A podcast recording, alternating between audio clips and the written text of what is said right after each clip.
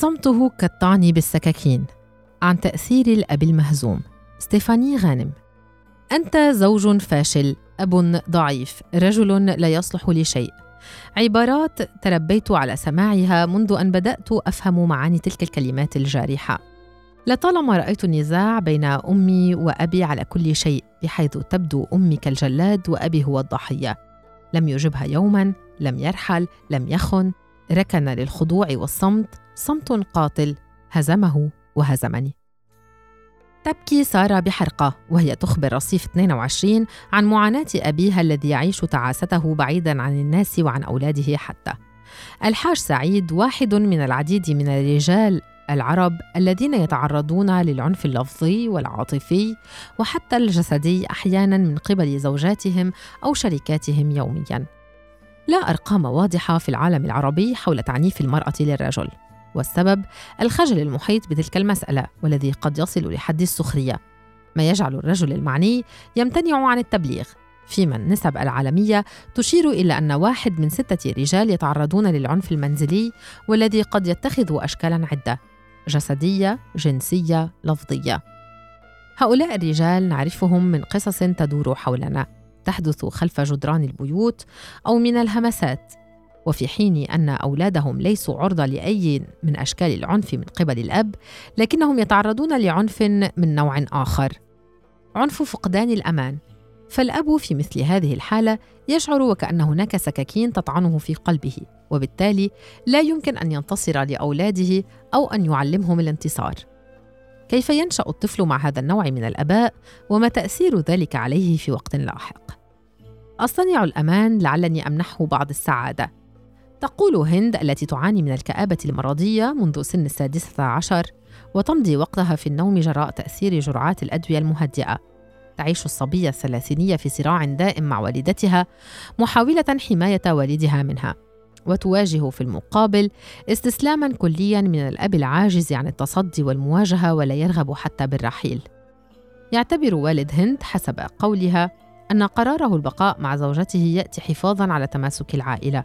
ولحماية الأولاد من تبعات الطلاق والتنمر الاجتماعي الذي يمكن أن ينتج عن ذلك.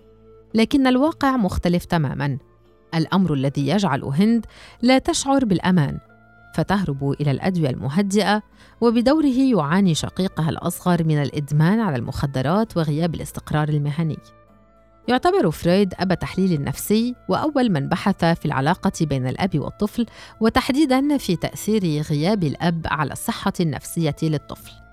إن للأب دورا أساسيا في خلق معايير الأمان منذ سنوات الطفولة الأولى. والحضور الأول يكون بفصله عن الأم بمعنى رسم حدود لذلك الانصهار بينهما لمساعدة الطفل على الإدراك أنه أصبح قادرا أن يقضي حاجاته الأساسية بنفسه بعدما كانت الأم هي المرجع في كل شيء.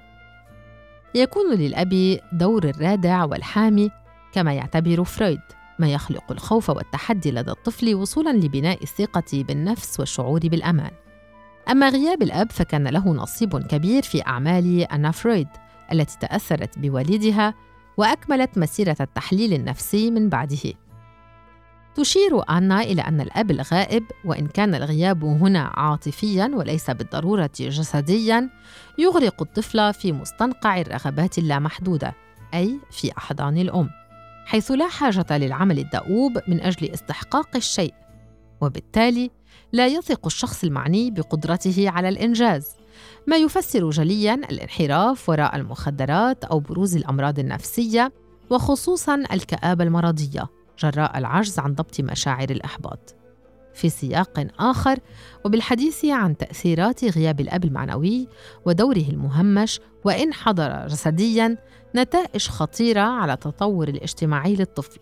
فالأخير الفاقد لأجنحة الحماية يقع في حيرة إما الدفاع عن الأب المهزوم وبالتالي تبني تلك الصورة فيصبح مهزوما مثله أو التحالف مع الأم المسيطرة ليستمد القوة التي هو بحاجة إليها. صراع ينتج عنه خلل في توازن الهوية ما يؤثر على صورة المرء الذاتية المتأرجحة بين القوة المفرطة والاستسلام الكلي وعلى علاقاته الاجتماعية بحيث لا يكون بوسعه إثبات ذاته دون اللجوء إلى العدوانية. ولا يكون قادرا على أن يحب أحدا دون الذوبان الكامل به. هذا وأشارت الأبحاث إلى أن الأب يلعب دورا مهما لجهة حماية الأولاد وخاصة الفتيان من الانحراف الاجتماعي كاللجوء إلى المخدرات والسرقة والتعدي الجسدي وتخطي القانون. فحضور الوالد القوي والحنون في الوقت ذاته أساسي في بناء شخصية آمنة لا تبحث عن تجاوزات متطرفة من أجل إثبات الذات عكس ما يشاع عن قدرة الأم على التعويض عن الأب في حال غيابه أو تلاشي حضوره العاطفي، يبقى للأب دور أساسي في رسم إطار المناعة النفسية للطفل، أي أنه مهما فعلنا لا يمكن تعويض ما يفقده الطفل بفقدان أبيه. كيف بالحري إن كان الأب حاضرا ولكنه مهمش وضعيف؟ الجريمة مزدوجة هنا، الطفل لا يعرف خلفيات القصة ولا الأسباب الكامنة خلف خضوع الأب فيستمر بالبحث عنه في كل وجه يقابله. يبحث عن أمان لم يشعر به يوما. أمان لا يعوض بالهدايا أو الكلام الجميل أو حتى بعلاقات أخرى ولو تعددت. وبعدها يكبر فيتحول إلى شخص يملأه ذنب الماضي وينغص عليه الفرح. ذنب إن عاتب أباه على الخضوع وذنب أكبر إن هاجم الأم على التعنيف أو السيطرة إضافة إلى مشاعر الذنب وغيرها من الآثار النفسية السلبية كالقلق والخوف فإن الشعور بعدم الرضا يرافق الشخص في حال تربى مع أب غائب أو خاضع وهذا حال أمل التي تعاني من التعلق المرضي في علاقاتها العاطفية وهي تختار الرجال الأكبر منها سناً. وبالرغم من عطائها اللامحدود إلا أن أمل تشعر دائما أنها متروكة وغير محبوبة لينتهي بها الأمر وحيدة بعد أن تكون قد ربطت حياتها وقراراتها بشريكها العاطفي. لا تثق أن تستحق علاقة صحية وتظن أنها خيال وأن واقع العلاقات مؤلم وظالم.